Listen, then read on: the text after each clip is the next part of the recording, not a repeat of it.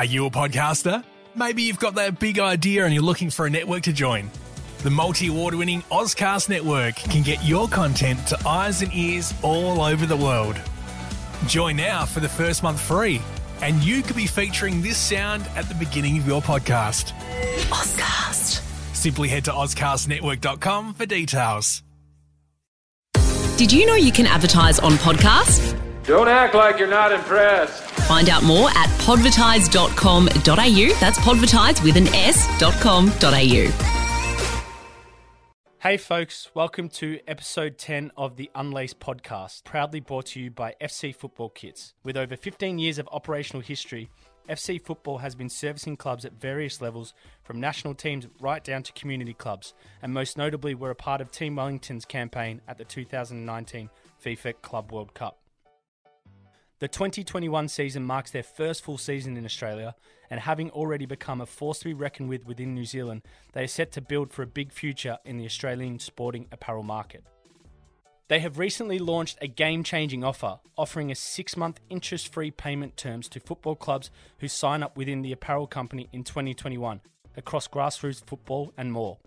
The interest-free terms will be well received by clubs looking for more flexible arrangements with apparel suppliers who have experienced a shortfall in funds as expected for many grassroots clubs as a result of the covid nineteen pandemic.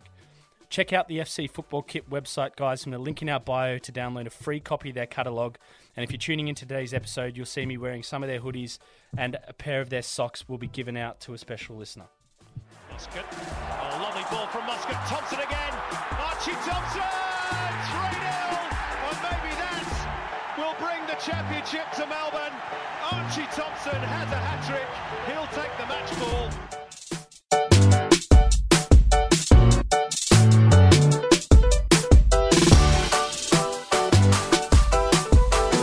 Archie Thompson, mate. Yeah. Welcome. Thank you. It's the uh, first episode we've actually done in the studio. So oh, it's awesome, is, uh, man. It's a mad crew. It's a pretty, uh, pretty big deal for us. Yeah, it's awesome.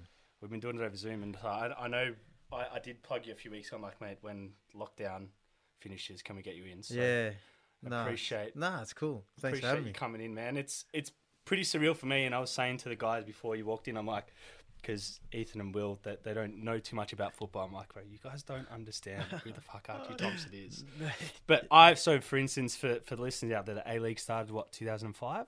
Uh, yes. Yeah, two thousand five. So I was twelve years old, bro. Mm, and oh, like... Shit. The big, the biggest player back when the A-League started, and for all the young players, especially in Victoria, that everyone idolised was always Archie. Um, so it's pretty pretty cool now to be able to sit here and have a conversation with you as a mate, and like yeah. speak through some of your experiences. Like for for instance, like I was at the game where you scored a ridiculous backheel against Sydney at Olympic Park, and like, yeah, then the five goals in the grand final, and there's so much to talk about, but.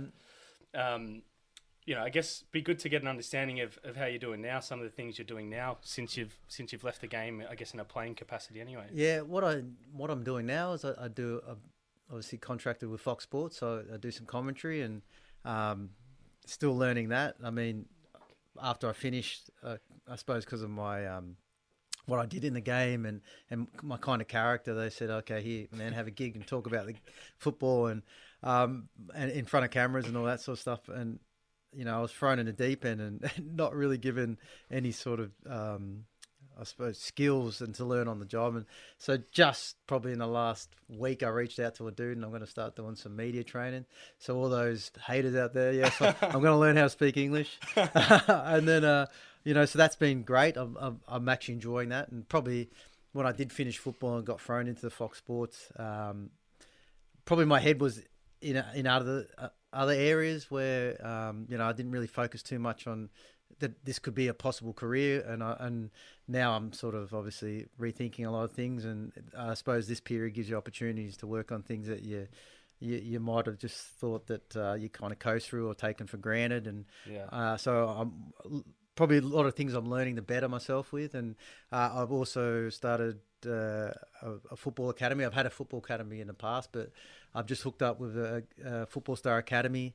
Um, they've given me a great opportunity with a franchise and obviously being an ambassador. Awesome. So I'm looking to do that. And then, um, yeah, I met a beautiful woman uh, that um, now it's close to almost two years. Uh, made me sort of straighten up from what I be what, what I was doing before then. Yeah, yeah, yeah. Um, I guess how how I kind of uh, maybe in a way disrespected women and all that sort of stuff. And yeah, you know, yeah, you, like I said, probably last time we met, yeah, well, it was not you know, the best space. No, we have we have an, have epiphanies, and I'm I mean I'm still learning. I'm still um, and actually now I'm uh, I'm probably with the way that I speak and people hear me now, they go, man, that's not Archie. That's not the Archie of old, but I feel like the Archie of old was probably driven a lot with ego and yeah. and, and things like that. So I feel like I've kind of evolved. I'm, I'm kind of on a little spiritual path, um, trying to think outside the box of ways to better myself. And I feel like with the guidance of my girl now, I'm, I'm learning. That's awesome. Uh, continuing to learn. And um, so, yeah, that's where I'm at, and um, I'm happy. That's awesome. Yeah, dude. happy. I love, I love to hear that. Do you feel since you've come out of the game, you've had to, like, redefine yourself a little bit? Yeah. Being so defined by Archie Thompson, the goal scorer, or the great Socceroos. Yeah, well, I mean, well, that's how people kind of see you as. And, and mind you, I, I guess I've judged people with what I've seen in, or the way that they have been portrayed in, in sport or in, in, in well, well, particularly sport, because that's kind of what we've grown up in. Yeah. Um, just kind of think, oh, that guy's a dick. and and you know what, it's and it's not even him, like it's it's um maybe being part of of, of an organization that kind of you kind of driven from your, with your ego, and yeah um it's not even that person. And so I've kind of uh, I suppose um uh are trying to show people the real me. Mm. And uh you know, I mean, I'm still having a la laugh and a joke, and I still yeah. m maybe stuff up here and there, but um because I've always wondered that with you, and I never actually played with you, but I've, we obviously have a lot of mutual friends that you played with. And I, so I've always known you as like the joker, the jovial, yeah. funny character. But what are you actually like behind the scenes with like serious stuff's happening within the club? Like you've had a, a bunch of losses, or the coach is gunning for you, and you've yeah. like, how do you, you obviously don't really joke then, I assume, but I can't really see a serious side to you at the same time, but I'm sure there is. Uh, um, no, I've always kind of just tried to take it, um, try to not be too hard, I yeah. guess. Yeah. Uh, on myself, I know when it when it has been an important match and we have lost. I mean, I'm disappointed. Like, yeah, don't yeah, get yeah. me wrong, but um, I try to um, look at look at things that are positive and, and try to make guys happy. And, and I know that being in a change room, maybe the way that you act is never going to be, um, you know, the way that other people might act when people lose. Or, or the team loses. I know from from just uh, in the past, I I think of uh, maybe Bess Aparusha, because that's fresh. Mm. Um, like he's someone that takes losing very seriously. Super serious. Uh, super seriously. But you know, I suppose you need people in any organisation to have that passion and drive to kind of um, you know, help a team. But for me, it was always just to kind of make people make it all my teammates happy, and even in life, just trying to make people happy. Yeah. That's funny. Um, Rashid, Rashid always oh, shares. My man. Yeah, yeah Rashid Mahazi, my, my best mate, and yeah. um, I th I feel like Rashid's a similar character to you. Like he will, he's attracted by easygoing and fun people, and I think that's pretty cool, because we've both experienced like the serious side of football, and you know, characters like Beshat who take everything like super serious, mm. and then you have the other guys who like.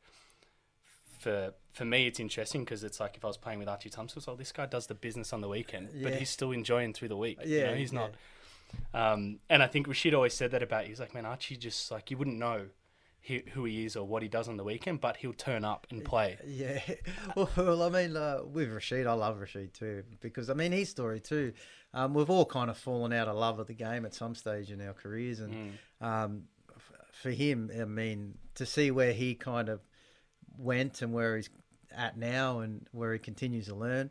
I mean, I, I'm inspired by him. Yeah. You know, I, insp I get inspired by you know, those guys that have, have turned, oh, well, make you sort of learn things and, and grow. And, and um, I feel like he, he's done a lot for me, more than what I've done for him. That's I mean, crazy. He sent a mad message after I uh, decided that I wasn't, oh, well, I didn't really decide. It was kind of decided for me to finish. Um, you were going to keep playing, weren't you? Yeah, you, I wanted you to. You were yeah. happy with like playing that role. And you were, I mean, you yeah. won a championship kind of playing that role too. Yeah. I, end, right? I, well, what disappointed me about being out like kind of that time was that I was getting forced out, knowing that my role was going to change. I, I kind of understood that, but the players that were there and what I still had to offer, I, that's what kind of upset me, because I felt like I was still better than yeah. even those players. Yeah, yeah, yeah. So, um, you know, that was disappointing, but, you know, you live and you learn. But, again, from where Rashid came, man, it was amazing. And I, I love people like that when you can learn. Yeah. Uh, and, and you know, he's copped a lot of criticism.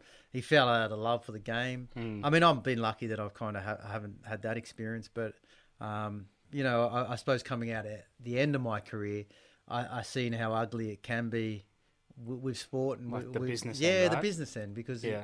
you, you know, you give so much, um, and then at the end of the day, you're just a piece of meat commodity yeah. that I know, right? you get passed through. But I mean, uh, look, um, you just got to learn to let go of that pretty quickly, and I felt like I have, and I'm just grateful that I've had the opportunity to, to go places, experience things, and meet uh, amazing people. Yeah, and. Mm. It's pretty unique. What for you? I mean, what brought you towards soccer as a kid? Like, was it, you know, family, or did you have certain idols that drew you to the game? Oh man, it was. Uh, well, I've had three brothers and two sisters, so we all played football, even uh, mum and dad. So wow. for me, man, all my childhood was jumping in the old Ford Falcon and going to football. That was that that's was what us. I remember, yeah, man, that was it, and I, and I loved it, and I suppose I guess that's why I loved it so much, even um, because it. I guess it's a sense of family. Um, you know, you enjoy yeah. it. I enjoyed it growing up with my family. You, you become, you grow family throughout different clubs and teams. Yeah. Uh, but you know what? There's, there's, uh, there's. Uh, once you kind of finish football, I mean, you only sort of have a handful of people that you still. It's crazy, really right? With. Yeah, that's. I always found that difficult because I'm like, it's such a unique environment. You got like forty friends every day that you yeah. walk into, and your brothers, and then like you leave the game, there's probably like three or four you stay in touch with. And yeah. Like... Well, I did. I guess when I finished, I didn't want to be that person that w- was almost looked upon as uh, still hanging on. I mean, because I used to give shit to that guy that was doing that too. You know. Yeah. And you're still in the, you're still in the team WhatsApp. Yeah, yeah. Get like, out, bro. Man, but then I kind of, you know, I, I understand that when you do go out of it, but yeah. that's why when I went out, I didn't want to hang around too much. Yeah. I, when I when I.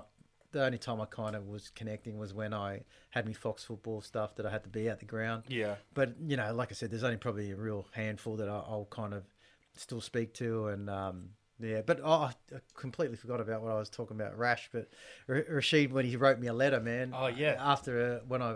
you know, got forced, retired, re- yeah. for, retired. loosely retired. Yeah, and then, yeah. um, you know, he said...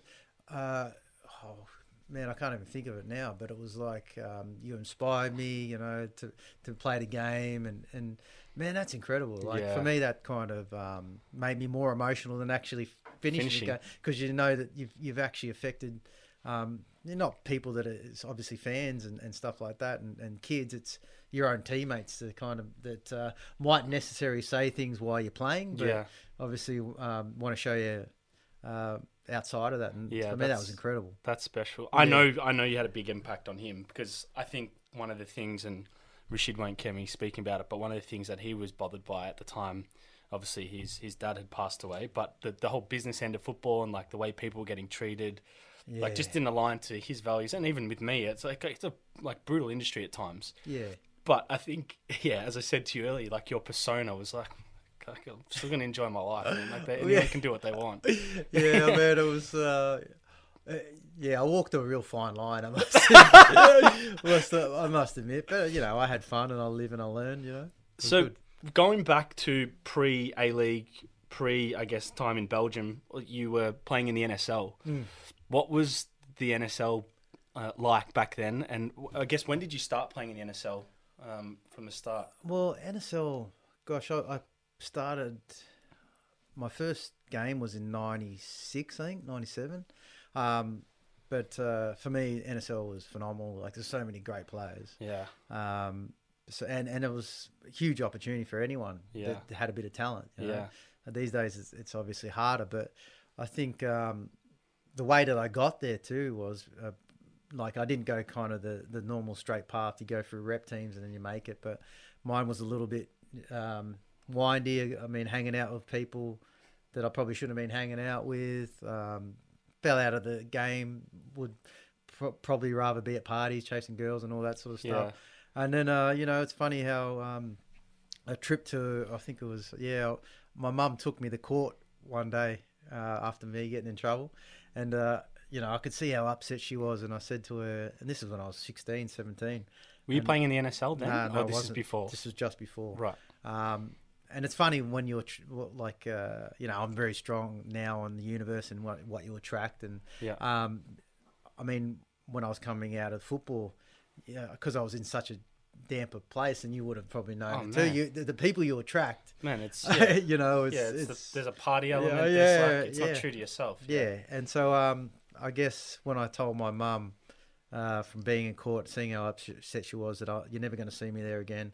Uh, I'm going to make you proud, um, and and that's it. And so my mindset changed pretty quickly, and uh, and. then things started to come my way, opportunities, and an opportunity was to go to Gippsland. That's right. And uh, I, even Morwell. Morwell. Morwell, Morwell yeah. And I trialled in a, a gravel car park. So there was a football pitch just over there, but I, for people that don't know, is Frank Arrock. He's a legend of yeah, yeah, yeah. old N S L and um, coached Australia. Yeah. Uh, he was a bit mad, but he had us uh, training in the gravel car park. And I kind of knew this might have, might be my last opportunity. So I went from like a madman, like these were, there were rocks and gravels. By the end of the, the, the trial, I had my legs were all cut up and stuff. But he signed me up that day, and um, so I, and I guess my, from uh, from that moment in the court um, to where I am now, I, I kind of had a, uh, I, okay. I like to like to have a laugh and maybe do things that you're not meant to do yeah. in my journey. But when I when I knew I had to work hard, I worked hard. Yeah, and, um, you know that was. Uh, One thing that, you know, people probably, you know, see the funny side of me, but as soon as I stepped on a training pitch, I, you took it serious. Yeah, yeah, I took it pretty serious. Because you, I, I always felt with you, and, and no doubt you worked so hard to get to where you were from a football standpoint, but it always just, even watching you when you were like at Victory and playing for the Socceroos, there's, you can tell when some people just have like natural ability. Yeah. Like you could do things naturally that people would would have to work really hard at or couldn't do. But so were you always quite naturally gifted at sport or football growing uh, up, or yeah, football I was like I, I always was, and um, but then again, it's like I, I seen a lot of quality players, correct, right, growing up uh, in my time, and that were just as talented as me. But sometimes I always say that, uh, to especially young guys, it's it's not necessarily the ones that have the talent. Um, I always thought that like it's definitely the ones that want to work harder. Yeah, and uh, and uh, so.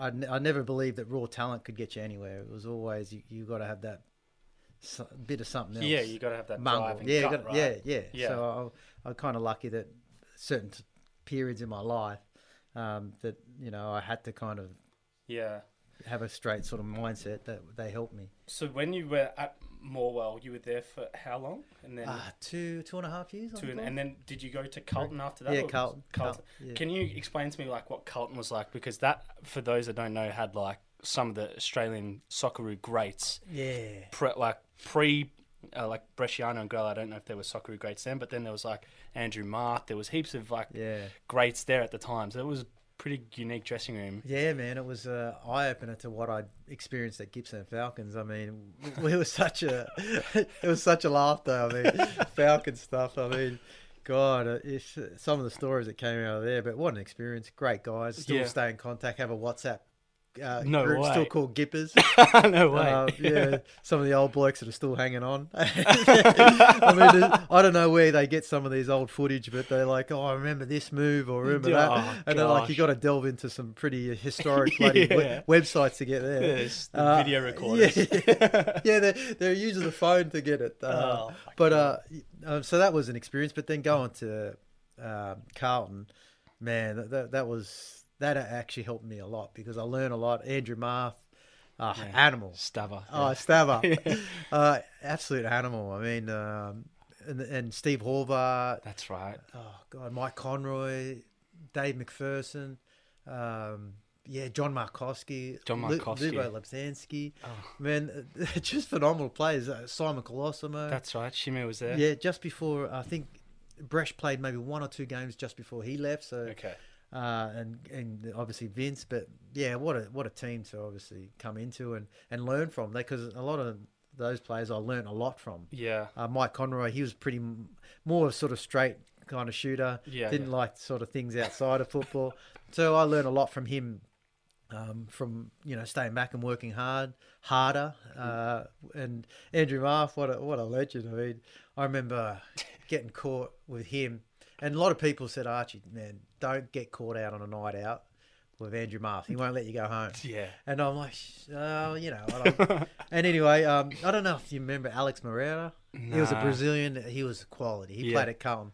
Anyway, um, we were out and I I seen a lot of players were starting to leave and I wasn't, you know, drinking at the time. So I was driving and then uh, everyone was leaving and then it was just me and Alex and Andrew Marth. And I'm like, okay, I, I saw Alex sort of smoozing up with a girl and I'm like, man, whatever you do, don't le- don't leave me with Stabber or, or at least um, tell me when you're going so I can hang on. Anyway, he took off without even telling me and I'm like, oh, you bastard. So it was me and, and I went up to Stabber and I said, man, look, bro, um, this was coming about four o'clock in the morning. Oh, no. And I'm like, man, I, I need to go, man. I'm tired. This is like, you're the young player in the yeah, team no. and Stabber's like the captain yeah, as well, right? Yeah, so yeah. It's like... He's a legend. So yeah, I'm like... Yeah. And he, you know, he said to me, Archie, you got two options. One option, you stay and have a good time. Or your option two is I... I I bloody knock you out. Yeah, that's Stabber. Yeah, I'm, I'm gonna, I'm gonna knock you out. And yeah. I'm like, yeah, well, I obviously stay with the option one. Yeah. And then, uh, you know, probably got to about seven in the morning. I said, man, look, Stabber, I, I don't care. I'll go option two, bro. Yeah. I, I need to go home and sleep. And anyway, I ended up driving off at my own. But those are sort of characters that um, I grew up with and, and learn a lot from. Yeah. I mean, he's a, he's a phenomenal footballer, great leader. Yeah. Um, you know, but another one that likes to have fun. And, and you know, you learn a lot from those guys. And um, so I did. Man, the Carlton, yeah, the Carlton, I mean, that always stands out to me as like an N S L team that was just incredible with the amount of quality of Socceroos. Yeah. And um, I think like a lot of people would be shocked if they look at that team sheet and be like, shit, that was a team yeah, at one point was, in our time. That but was good, man. When yeah. So at what point did you decide to leave Oz? Um, like, and how did the, the move... Sorry, I need a bloody tissue. Oh, okay, man. Oh, okay. Yeah. No, I was going to say, because when you went when you went to Belgium, right, following that, yeah. Was, so, well, um, Carlton was uh, folding, folding, so I, I had an opportunity to go to Marconi, and at the time, uh, my agent said, "Look, man, I've got a um, uh, trial in Belgium." So it was with Anderlecht. Anderlecht, yeah. Fucking hell. So that was the first time I went, and um, so I went and I, I trialed there, and I uh, I ended up going. We trained really well for the week, and my brother. Uh, and Laura and my sister came from the U K and they came to um, Belgium and I hadn't seen them in ages. So I thought, this is a great opportunity. I'm here, I'm trialing. Um, and then, so we ended up going out and uh, and I trained really well with Anderlecht and got smashed. Yeah, did you? Yeah, it got really smashed. I mean, in, in Brussels, man, Bacardi... Bacardi Cokes, they pull the Bacardi oh, the out Euro- in a little the bit. The Europe pours, mate. They're, oh, yeah, they're soda tops. So crazy. So I had that mixed in with um, bloody snails because I ate some snails. I thought, you know what, I'll try all the snails.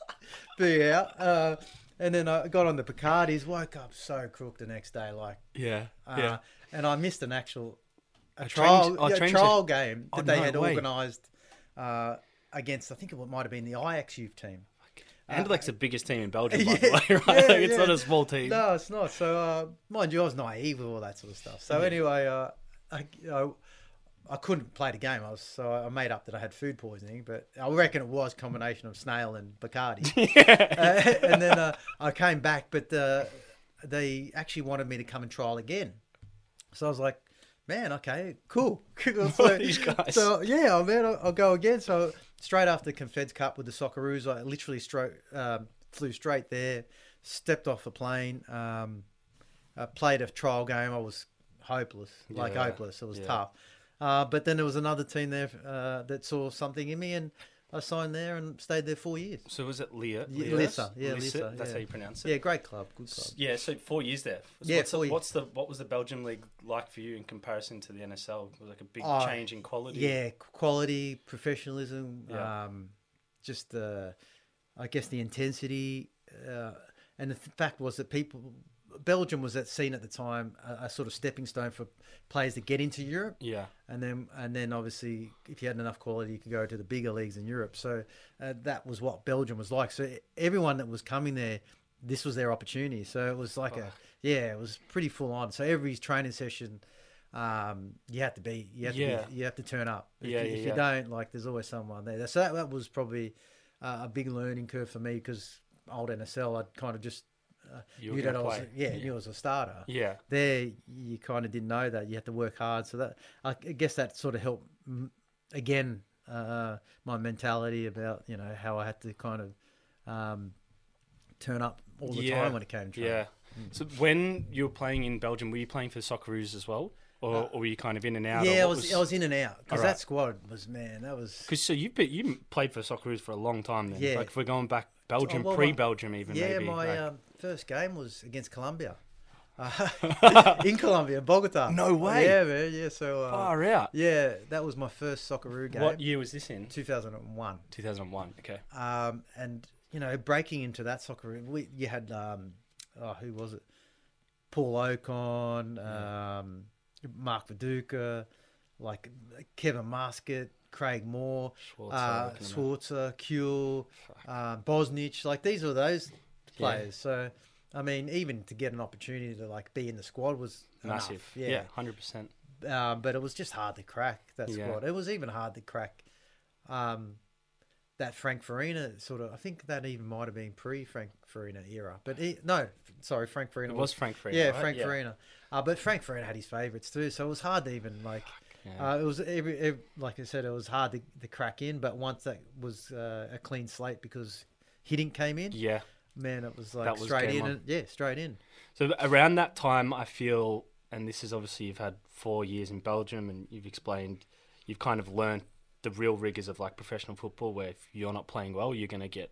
Yeah. You're not going to play. Yeah. Or, like, you're going to get put in a corner. You have to work your way back. Yeah. But then what prompted the move back to Melbourne? And then, like, how did the whole discussion, like, who who called you to say, hey, there's a league starting in Australia? Uh, Ernie Merrick. Ernie actually, Merrick. Uh, Ernie Merrick gave me a bell. And my uh, ex was pregnant with our second uh-huh. at the time. Uh-huh. So that was like, okay. Um, I, I And when you have a family, your kind of priorities change a little bit. I mean, uh, if you if you kind of just, uh, you know, just a couple w- without the worries of a, of a child. Yeah. I mean, you, you, things are, I feel are, are a little bit easier. Can be a bit more selfish yeah, maybe. Yeah, yeah, yeah. But with my, um, my, uh, my kid, and obviously coming back to Australia uh, only for four weeks and, and my child only being able to meet their family, and then when they start to connect, he, we have to go again. And, uh, you know, I can see, I could see it was obviously difficult on, on my family, on my ex's family, especially on my, my child too. Yeah. So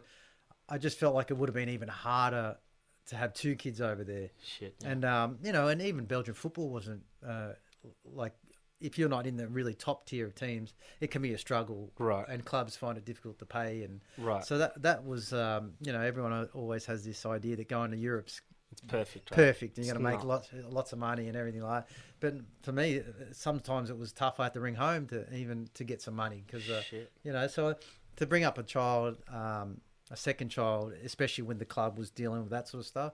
And I saw this opportunity. I mean, it, it was funny because I actually had the best season of my uh, career in Belgium. No like way. I was like one of the top goal scorers in the league.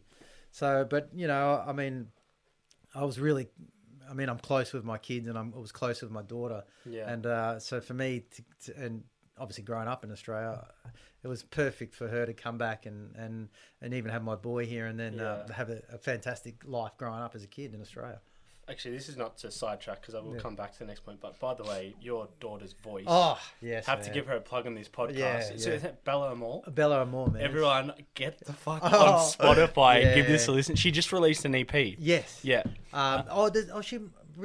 Uh, yeah, E P had a few songs on it. Yeah, yeah, yeah. It's yeah, like four cray- or five songs or something. Yeah, I think came- it's crayons. Crayons, of the crayons song. yeah. Oh, so- crayons. I should, man, I should probably yeah, get that, right. You should get that My right. girl's going to be upset if I don't. Yeah, that. But honestly, have, she obviously, I'm going to just put it out there, she doesn't get a singing voice from you, right? Oh, man, no chance. But, like, um, yeah, sorry, me and Rashid, I mean, that's something we go back and oh, forth. He literally sends me her songs. I'm like, yeah, Rashid, I'm like, I've already listened to it. Rashid loves her, man. Yeah. Like, um, because uh, everything that she, she writes is... from it, the soul, man. It's, like, it's crazy. I know, it's funny because actually when, when someone... Um, Well, I used to actually look at young people singing and think, okay, if it, if okay, they're doing a cover sometimes, okay, that's a bit shit. But if if a young kid's singing a song and then uh, the words are like amazing, and you kind of think, ah, she's too young to be able to um, write words like that. Yeah, you yeah. know, she's obviously copied off somewhere. But uh, man, my daughter, fourteen, fifteen, or even younger, she was writing music. And um, we we were going through a pretty tough breakup. Mm. Um, and obviously, you know, kids get affected by that sort of stuff. The stuff that she was writing, it only just clicked when I was reading and seeing it. It was like, man, she she's using her her her, the, her music and the writing to obviously f- go through whatever yeah, she's yeah, going like her through. Emotions, yeah, as so, a channel to release. Yeah, so when I listen to her music and I hear her music, it's it's because she's actually singing it from the soul, and that's what like that. That, that must make you emotional, man. Oh, like, every time, man. Like she always rings me up, Dad. I just uh, I've. I've written something, I've, I've wrote something, you got to listen to it, because uh, I guess she knows if it's a good one, if I fall apart. But uh, she's, man, she's amazing. Like, um, yeah, to be able to, I, I feel like that's a massive talent, man, to be able to sing, to write, play an instrument. For me, that's art. That's yeah, art. I can't relate. Like, kicking a soccer ball doesn't seem as interesting oh, when you think of that. Like, no, that's like, man, like, you it, know, it doesn't. Like, I, and I still now, to like, uh, the more I think about it, I've even said it a lot. It's like, man, all I've do, all I do is kick a, all I've done is kick a, a ball around. Yeah, like, I know, right? Uh, what is that? Like, people kind of go, "Oh man, you're amazing, you're amazing." What? Because I kick a little ball around. Yeah, I'm not really a man-made game. Yeah, man, just... I'm not really saving lives or doing anything like that. But when I when I see people that um, with, with music and artists and yeah, that's incredible. Yeah, everyone get onto it. Bella Amore, Crayons, we believe it's called, the E P. Yeah, oh, man. We'll, we'll definitely give it a plug. Sorry, Bella. No. But no, just so going back to that time, because mm. the A-League, when it started, and I don't know if you thought it was going to be, like, the, I mean, the first year or two, that Olympic Park was like, it was a fucking buzz, man. Mm, it mm. was awesome to be around. And for me, the one of the reasons why, as a young player, like, coming up in Melbourne, that was, like, attracted... to you and your play was because I felt like you were the first.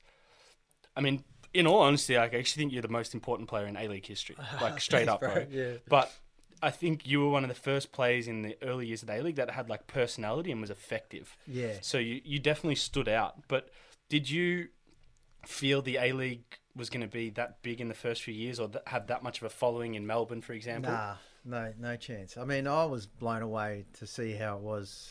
Um, in that first year, I mean, when yeah. we were having Olympic Park full, uh, crowd going nuts, um, yeah, it was an incredible ride. But then, you know, obviously we, we, we fell apart mid-season and we didn't even make make finals. But, yeah. But um, I think I guess we just laid the foundation, um, got people excited because you know there's a massive football following here in, yeah. here in Melbourne particularly. So, I mean, we were tapping into that and.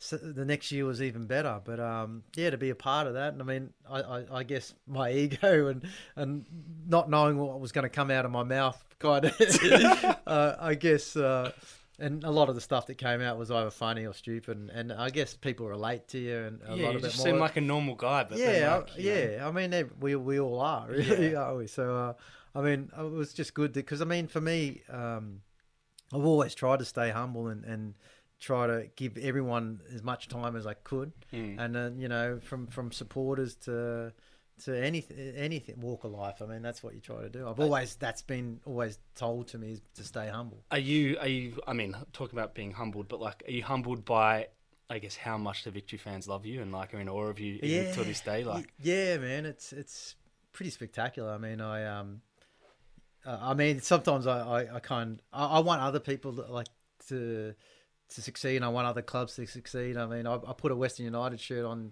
um, just because it was a young club. Yeah, uh, help them out. Yeah, help them out, promote them a bit, and then all of a sudden I'm the bad person. But, you know, but they're just passionate. I mean, I love the people that have passion about something, uh, yeah. you know, and um, Melbourne Victory fans are, are just as passionate as anyone. And I, I'm fortunate enough that I was in an era that um, the fans were like nuts. They that loved it, man. Crazy. I don't think it's... I mean, look, there's this there's, there's some elements of it to be the same as what it used to be, but uh, do you, you think it's do you think it's changed? Like, from, oh, massively. Because I I remember going to Etihad when I think they pretty much the games the crowds were getting bigger than Olympic Park could hold, and Olympic Park was changing, and then mm. they moved over to it might have been Telstra Dome at the time, yeah, yeah, which is now Etihad or, or Marvel Stadium, I think, yeah. Um, And it was like electric, man. Oh. The, like sitting in the back of the fans, it was like, uh, you felt like you're in Europe some games, especially oh, the ones against like Sydney and Adelaide where yeah. their crowds would come too. But do you feel the atmosphere's shifted since back then? And if yeah. so, why? Why do you think that's happened? I don't know. I guess it's, um, yeah, it's it's hard to tell really. I mean, it could be the quality of football. It could be, uh, you know, people sort of tend to, when they get a bit older, they tend to go, uh, uh, you know, other priorities. I mean, I, I'm still... Um, mates with Tuna, who was the one that That's you know, right. orchestrated the yeah, like, yeah, yeah. And you know he's got kids. You know, you so know, he doesn't go anymore. Um, I, I don't think he, he goes as much. But these guys were like setting up meetings um, at Ligon, uh, like in the back rooms with big pro- projector screens showing exactly. Um, you know, they obviously had a, a group that started in Northern Terrace that organised a lot of things. Yeah. So they met. Uh, there and they said this is what we want to get to. No way. You know, so they had like um, I think it might have been Milan or you know because obviously he's Italian, so they wanted to aspire to be like these guys and support. So I, w- I was going to these meetings and seeing it like these guys. This is how passionate they were. You know, yeah. I don't know if they have those kind of um, meetings now or it's as organised as what it was, but man, like that was phenomenal. And it, and it, And you didn't even have to be like a. You could be the opposition. You're going, man. When are we going to Melbourne Victory? Because that's the best. Yeah, yeah, yeah. That's the most electrifying crowd to go and play in front. It was. It was like yeah. That was the real game. Like oh, you guys man. had the everyone like the biggest game for every other club was against Victory back yeah, then, just yeah. from an atmosphere standpoint. But I, I always wondered because I think the first was it the first four or five years Victory won two championships. Yeah, yeah. That we won in the second and then the third or fourth. Sorry, second fourth. Second yeah. and fourth. So with that, like two and four, you think, fuck, that's pretty good. And you obviously pivotal in both. I mean, one of the games we can talk through, we scored five, which yeah. was just fucked. Oh, man, I was lucky. That is, I was, was lucky. Like, I was, was lucky. Like a, yeah. It was like a PlayStation game. I was lucky. Um, it was but, like a glitch in the game. Yeah, know, but, I think it was ninety-seven, that the FIFA ninety-seven. Yeah, yeah. But, but you, you did this. See, a man, cu- you don't know if you had a FIFA. You did this a couple times. I mean, you scored thirteen against American Samoa, yeah, which yeah. Uh, against anyone still scored thirteen. Funny. Yeah, well, it felt like that. That day was like a gl- like a bloody glitch. Really. Because in ninety-seven, I think you only had to do was get to the sideline cross. And you, you used to be pissed off at your mate because, man, that's the only way you can score, isn't yeah, it? Yeah, yeah. Um, because that's what I felt like that grand final was. Because, man, I didn't do really much other than be in the right place at the right time. I mean, right? Fred, don't get me wrong. Fred, Fred's, like, found man, you. Fred, Fred's a legend, man. Like, he was... Um, But I, you know, I, was, I kind of was big in the universe stuff then. Yeah, yeah. The yeah. book on the secret, like you attract what you. Yeah. Uh, and it was, man, it was happening for me. I, I'm slowly starting to get that back. But man, I wrote down stuff that I wanted to happen, and um, you know, when I looked at it, and and it would, it was, one was how much I wanted to be getting a month. Yeah. And I was like, all of a sudden, just looked. Oh, I might check on check on what I. what I wrote down, and funny enough, exactly what I was getting no way. was what I wrote down. And then when I was the grand final, I said, uh, I was strong on it. So I said in an interview, I'm going to score a hat trick. Like before the game, man, I said, I'm going to score a hat trick. Uh, okay. Who knows if that was ego or confidence or the tr- power of the universe, whatever. Um, But mates or teammates were like, Archie, man, shut up, bro. Seriously. Give us a break. But then I scored five. So, yeah. man, it works. That was crazy. That it was works. one of the... That, I still remember that day, like, this, like, clear as anything.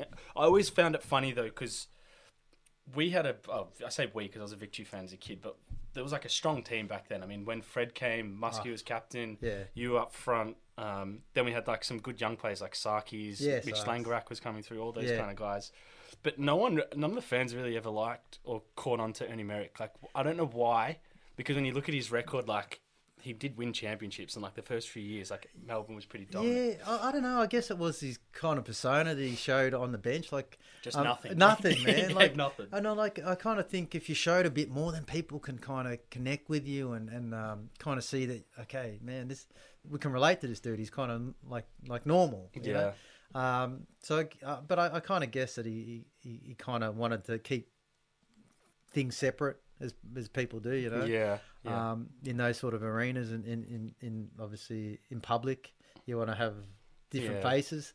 Um, was he different in the change room though? Like, man, I loved, he... I loved him. Yeah. I still like, you know, even when he was, went to Newcastle, um, with anything, sometimes things get a bit stale and, and, and clubs need changes or people need change. And I think uh, the way that he left Melbourne Victory was obviously disappointed, but man, he had a wonderful career there. Yeah. Um, just the way he left, I, I guess, was a bit sour for him, and it's, it's I guess it's sour for anyone. It's, yeah, of course. When you give you give your soul, you give everything, and then it's kind of just um, like I said, taken away, or you're you're just a piece of meat. And so I guess that I, I suppose if he had done things differently, maybe he would have showed a bit more. But man, he was a lovely guy. He was very big on family. Yeah. Um, I guess when he left, I get a lot of those morals and, and things went with him. Yeah, okay. So I, I kind of, it didn't feel that family feel that it was grow, grow, sort of in the younger starting day. Out, yeah, yeah, starting days. So that was um, obviously um, disappointing. But, uh, you know, with anything, I guess when you start to have success, it's more about more about money than, yeah, I guess, of course. Uh, of course. Yeah, other things. But, but in saying that, I still feel there's great people behind it. Yeah. Um, no, because they, they were fun. As a, as a fan, I mean, there was some of the best days in the A-League that I remember to this day. But you, for one, one of the few A-League players anyway in the early doors that always still managed to make the Socceroos. Yeah, yeah. Um, and one of my like first memories of you playing for Socceroos, I know you played well before that, but I think it was like one of the first legs of the qualifiers we used to have against Uruguay. Yeah, man, in Montevideo, yeah, and I'm yeah. like, it was the first time I, I was like going to shit myself, because I'm like, this, you know, how well, the... man, I, I bloody shit myself actually, because because. Uh, Because I started to, obviously, um, because it was a clean slate for everyone, I was able to um, play with a bit of freedom. Um, and, and too, because no one was certain mm. to be starters. Mm. So when I started, when he obviously seen something, he started to play me a lot more. Um, he started, again. I started a game in the Solomon Islands. And uh, Is this under, which coach is Hiddink, this under? Oh, this is under Hiddink. Yeah. Okay. So... Um, Solomon Islands. Uh, so I kind of knew that he really liked me because there was a good squad there. Like, yeah. you know, the golden generation, yeah, that squad. Seriously. But he put me in front. So I was like, yeah, sweet. And then uh, we, we got through there. And then obviously it's um, Uruguay. And then I we go to Uruguay. Uh, um, Is this the year we qualified? Qualified. Okay. And uh, I was kind of, um, because I never, I wasn't part of the one before that. I was on the fringes of it. But yeah.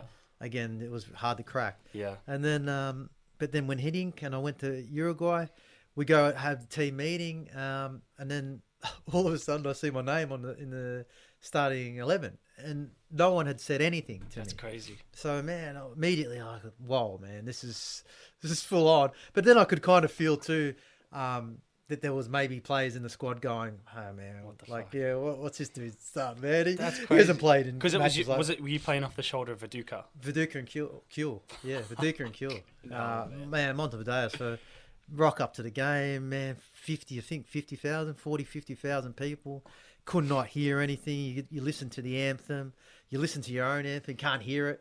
You feel the the ground shaking underneath you, man. Like it's.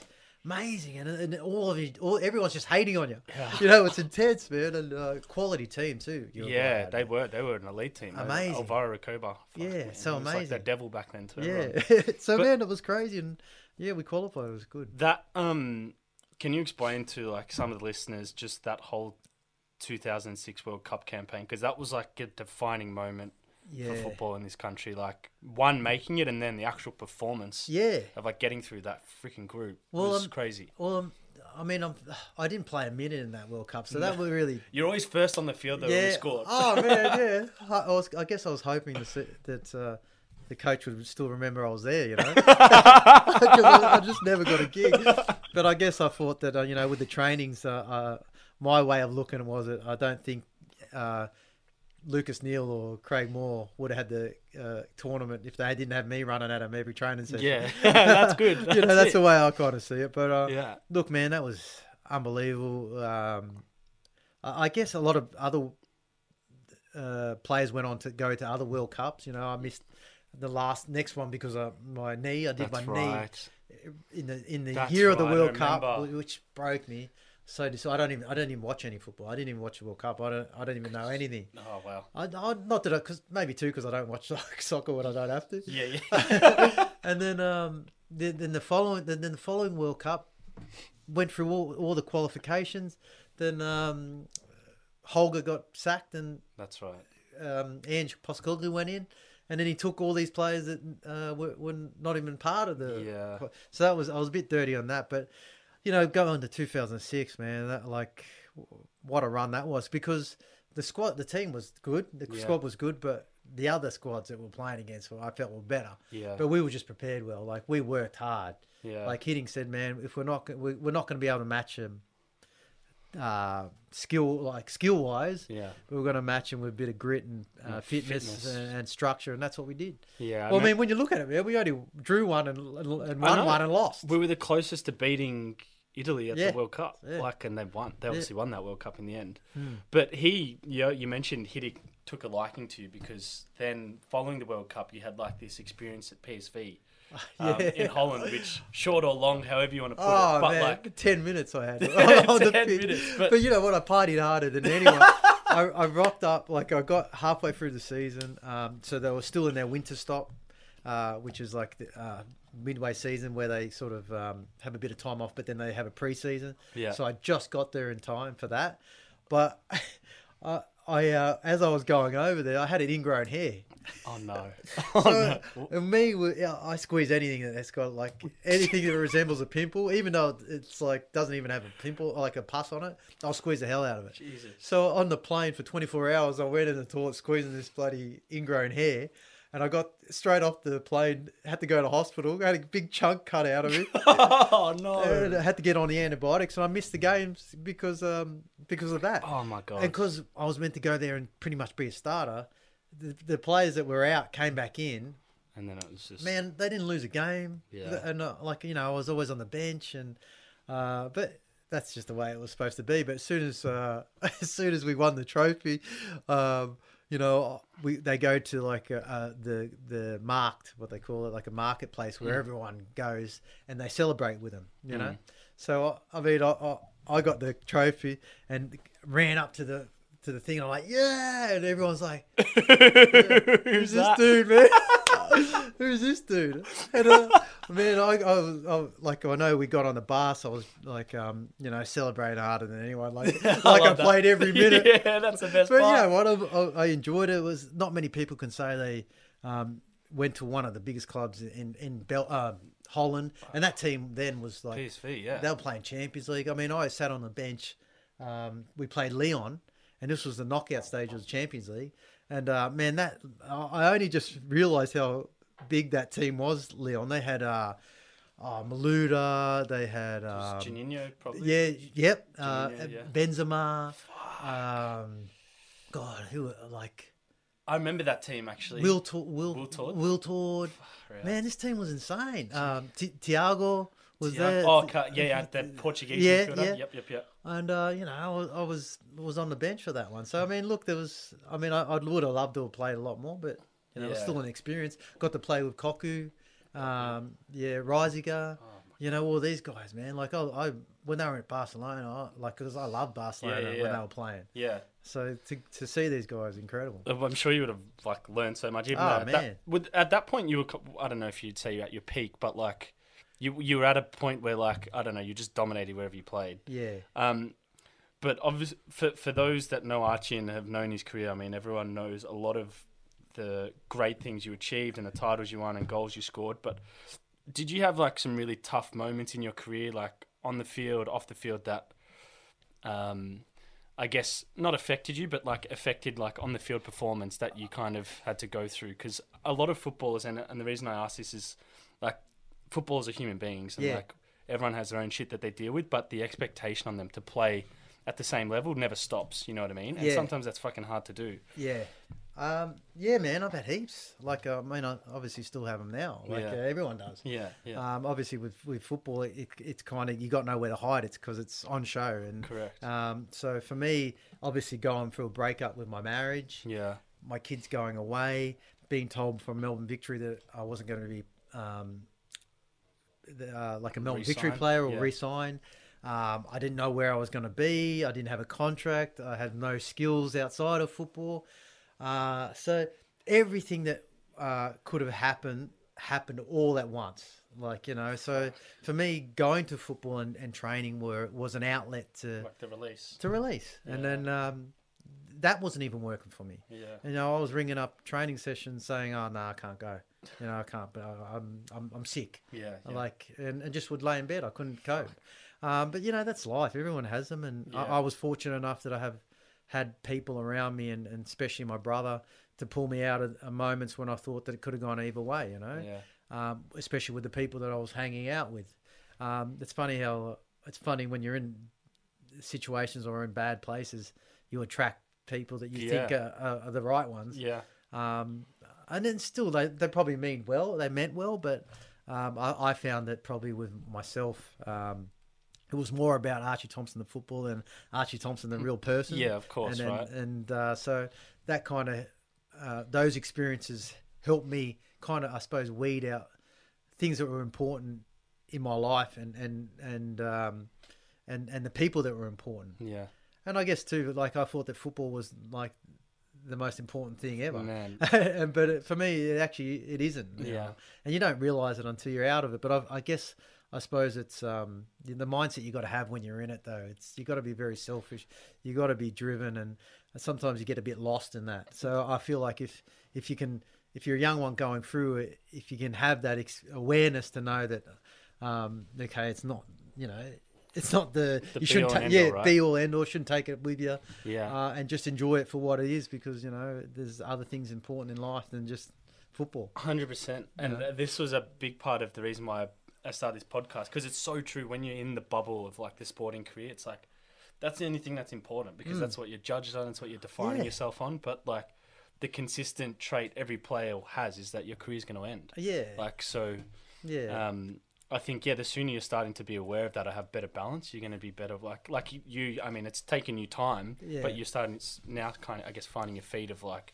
Actually, I I prefer this life, or I can yeah. I can function and be a better version of Archie now than maybe on the field. one hundred percent, man. And I felt like, um, I mean, everything's a learning experience. I mean, with my football, the environment that I grew up with, um, I, I guess I had to learn thing, things that probably um, now when I think about it, the where I am now, really weren't the person I was yeah. or I want to be, you know. Yeah.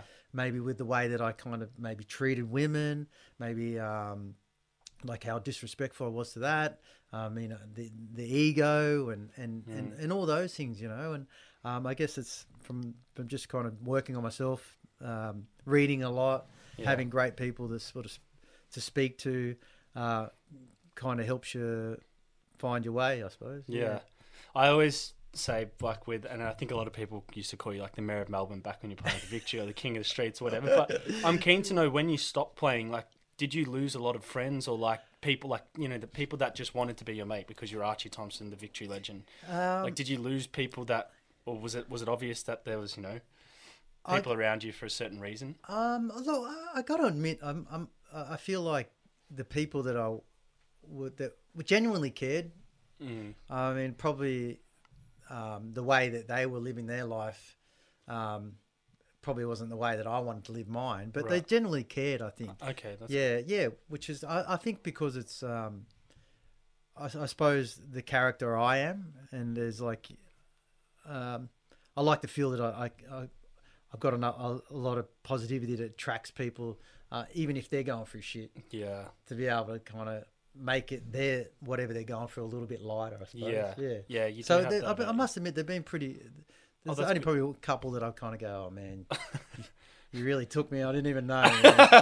you, you took, yeah, you sapped the life out of me. But you know, that's their journey. They gave me a lesson. And, yeah, and uh, I guess now when I get a bit older and wiser, I suppose, um, I, you you kind of see things as lessons more than yeah negative stuff. True.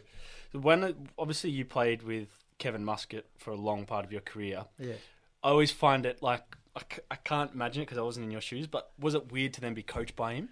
Not really. Or was nah. it like you, there was respect level was always there, and like yeah. you, you kind of knew how to be professional. Yeah, there was. I mean, the respect. Um, you know, we're two different people.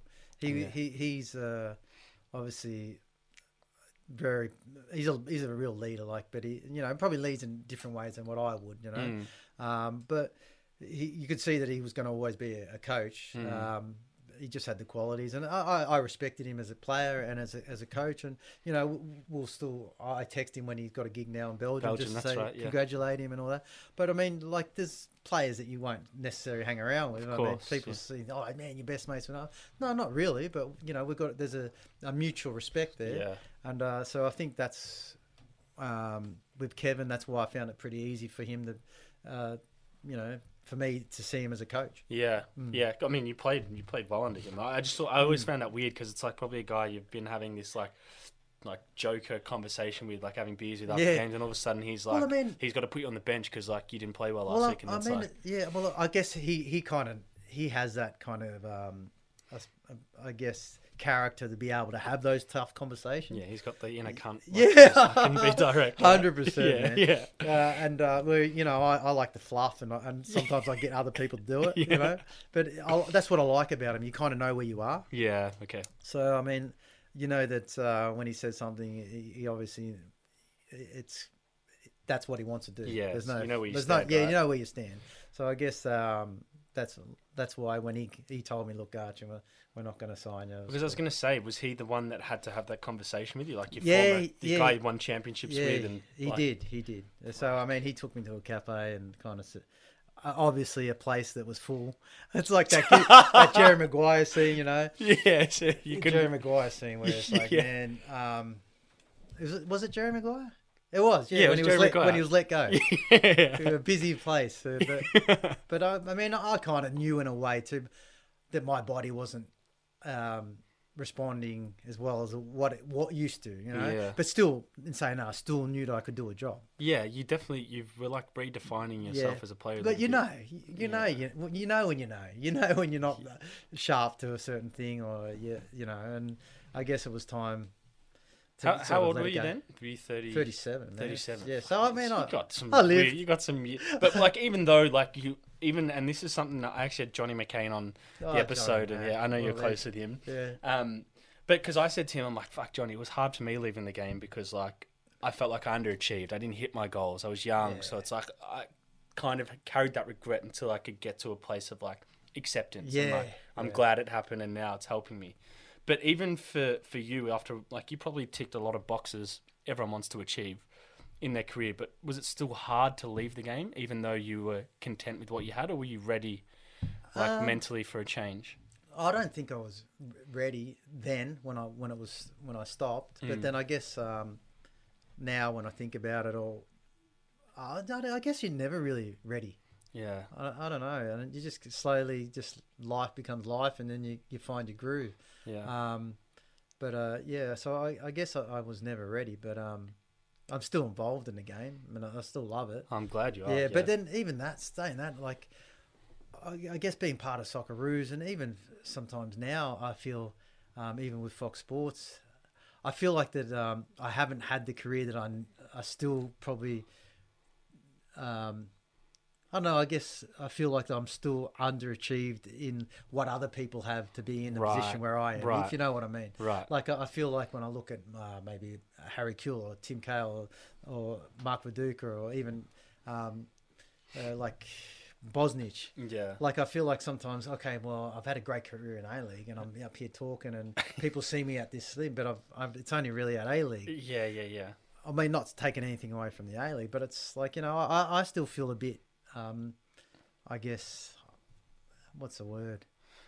Um, like I guess you're you're you feel like you're under them in a yeah, sense yeah, of like yeah. like what they achieve, yeah. but I'm at the same table. In my opinion, it's the same. It's got the same weight. Yeah, yeah, yeah, yeah, yeah. I, I can understand that. I think that's fucking harsh on yourself. No, nah, you're, I mean, fucking, you're pretty fucking good, Arch. Nah, thanks, man. I mean, look, I, seriously. Yeah, well, that's probably just my like you know. I think that's just you being you, probably like a critic of yourself. Yeah, but that's everyone, right? Yeah, I get hundred percent. Yeah, it's one hundred percent. Hard to take praise, isn't it? And the thing was, it's funny because I, I, I see a psychologist now, like because hmm. I mean, shit gets on top, and you need yeah help. Uh, a bit of help. And um, one thing that was really.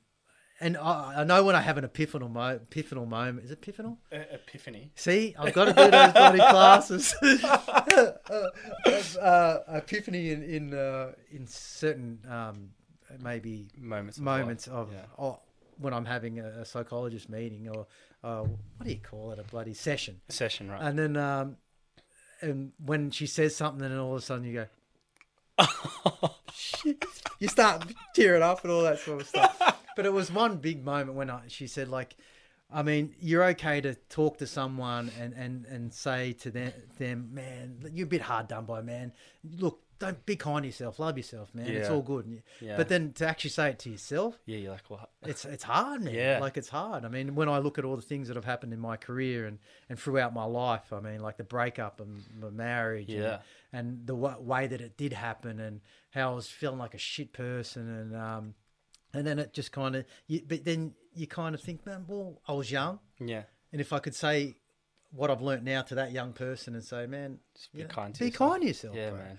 And, uh, you know, if people are kind to themselves, they probably wouldn't have a lot of the stress and probably the issues that they do now. It's so fucking true. And, I mean, I, mean, I, I still forget it, but I still yeah. remind myself, man, we're just we're just here learning. Yeah, there's all, no rule book to get nah, through this life. Like. Nah, man. But that's what I found, like, and I found this with my career, and maybe, like, I think back, I'm like, man, I used to treat myself like shit if oh, I didn't, if I didn't play that. or train well. I'm like...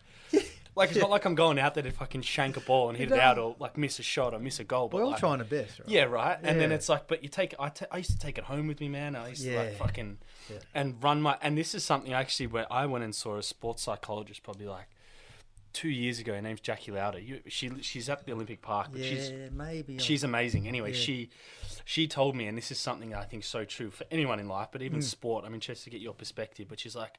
Athletes invest so much time, energy, money into like their physical fitness, mm. but invest fuck all into their mental oh, fitness and man. like their mental and like, you know, how much of the game is actually played in the brain mm. of like, you know, the challenges you get, like you don't get it, like it's, it's up here, mm. half of it. But do you think like something, I guess, I don't know, more kind of mental awareness or more discussion to actually make people mentally tougher and more prepared for challenges should happen more in sport or in soccer, for example? Oh man, football? No, it should happen in life. Yeah, man. It should. I mean, uh, it, not just in, in sport. It should. I mean, obviously, it, we're under the mic- microscope, and yeah. um, you know, we get probably judged a lot more. But it should be from uh, from starting in school. It yeah. should be like. It, I mean, I see because um, uh, my partner's kids, there was a lot of homeschool learning, and uh, and I see some of the subjects, and I think, man.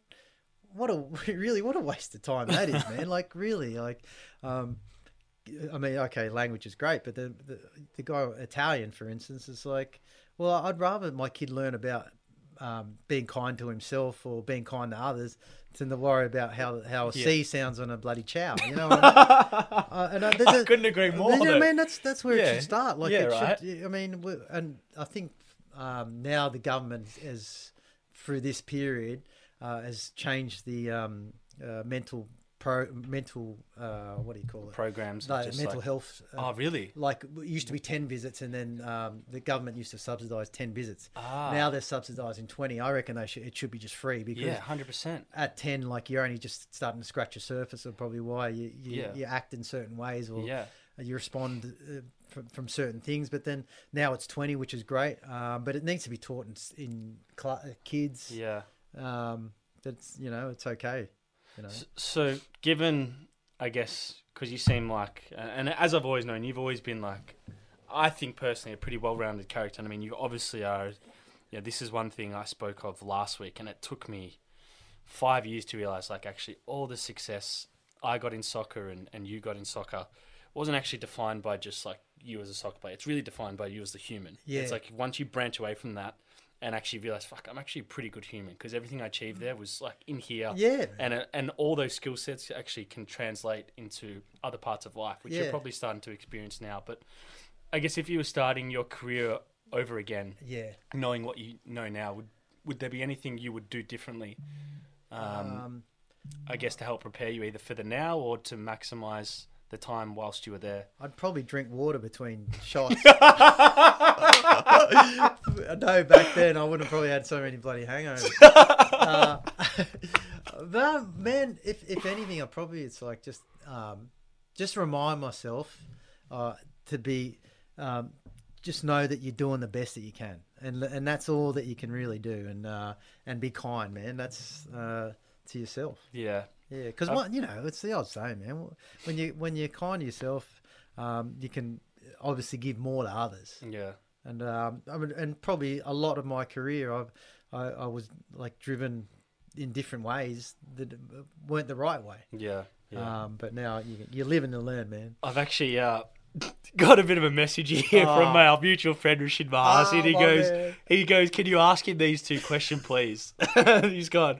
Can you ask him about why he lost a sock in South Korea? Can you he answer this on air? Or... Yeah, man, he loves that story. I told it on K O actually on uh, one of the podcasts we're doing through K O. Fox yeah, Sports. yeah. Um, me, Rashid, uh, Costa Barbarousis and Nathan Coe went for a walk in Korea, and uh, man, this place was in the middle of nowhere, and um, I have issues with my stomach, man. Like it's a, it's, a, uh, I don't know, it's a kind of a, what what is it like? Uh, anxiety that I have is that I need to know where a toilet is. Yeah, oh really? I don't know what. It, I think it was when I shit my pants going to school. Oh, that's probably it. Yeah, yeah it's, and it's, and it's, it's a childhood just pattern that's me. just been imprinted. Bro, it, it is. It, you still have it now, man? Yeah. We got toilet out there. Oh man, it affects me so badly that uh, I, I guess I feel like I'm in a better place now that I can kind of relax. Now. Oh, that's but, man, so funny. Toilets, I need to know. If I don't. Even if I've done the biggest number two you can even think of, if I go out and I know that, okay, um, there's no toilet. I, you panic. I panic. And, and you, I need, say, a, you I need a shit. shit. I, got, possible, man. I literally just did it. So, uh, I mean, that's, um, so I know every toilet in Melbourne. Yeah. I can tell you every public toilet. That is because I, I just, I just that, that's me. I, but a lot of people suffer from it. You know, I get up and talk about this stuff and man, people go, man, that's me too. I'm the same. Yeah, people I, put their I hands struggle, up. yeah, but it is, man. I, I do. So, so with the sock, sock thing, I was out in Korea and we're walking. Oh man, I need to go to the toilet, and there was a public to- uh, there was a toilet there. I got there, but they had no toilet paper, so I had my pants rolled up, and, and so I just took my sock off and used it as, as a toilet paper. Yeah. And then I walked out, and because I had my shorts on and one sock up and no other sock, he's like, Rashi was like, man, where's your other sock, bro? And I'm like, well, you know, I had to, but I didn't get rid of the other one. But it, it was just how it happened, and like that, it was just funny to be there, you know. Oh my god. Um, well, yeah. Anyone who wants to know where a public toilet is in Melbourne, oh, Archie Thompson bro. is your man. Yeah. Um, and then the number two was ask him whether he ever had any issues because of his jovial attitude, particularly if the team had just lost. What does he mean by that? Like, what? you, I think jovial is meaning like your joker kind of. Oh man, yeah. Well, like I said, man, when I lost, when I lose, I try to um, not get lost in that, and, and try to think of uh, ways to make my teammates laugh and, and make myself kind of get out of it. So I didn't think too much, but man, just joking and laughing. I yeah. mean, people didn't take it the right way. I remember um, when it, when we were we had it, we were about to just have a. Um, See how when you're dumb, when you're young and dumb, you think of stuff. But when we had a drug awareness, um, yeah, it's like a seminar, and it was like everyone was in the theatre room, and you, and uh, I mean, it, it it doesn't sound as funny as when you're actually there, but um, we're all waiting to have this drug talk about, you know, the effects of drugs, and um, especially, you know, um, in sport and, and just in life, and and I remember we'd just come off a loss, so everyone was so disappointed.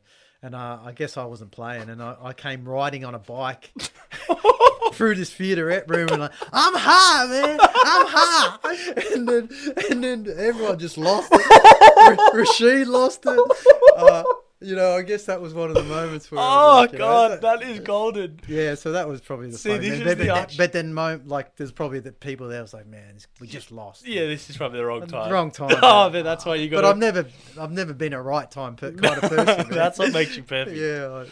Well, Arch, man, it's been a pleasure having you on the show. As I said, you've you've moved into like a Fox Sports media role, which you probably never thought you would ever do. But nah, man, you're doing it, and like struggle. people actually love, like people love you. I think I don't know. Man, there's like... actually one thing I wanted to say. There's footage of you, and you might remember this, but it was like it was a serious Fox Sports discussion, and you were like taking notes on a game, and then it went to your notes, and you're just drawing a stick figure of a person, and everyone's like, "This guy's just taking the piss."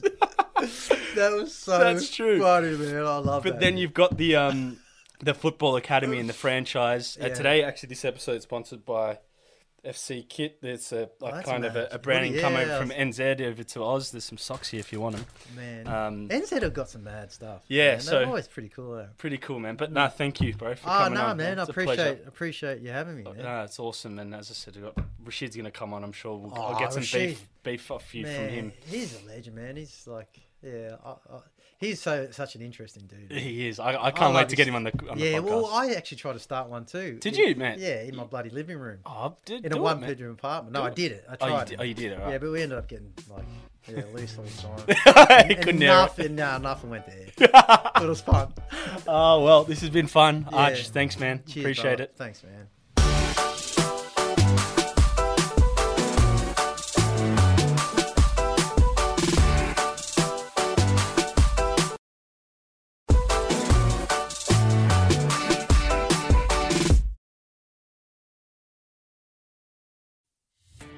Are you a podcaster? Maybe you've got that big idea and you're looking for a network to join. The multi-award-winning Auscast Network can get your content to eyes and ears all over the world. Join now for the first month free, and you could be featuring this sound at the beginning of your podcast. Auscast. Simply head to auscast network dot com for details.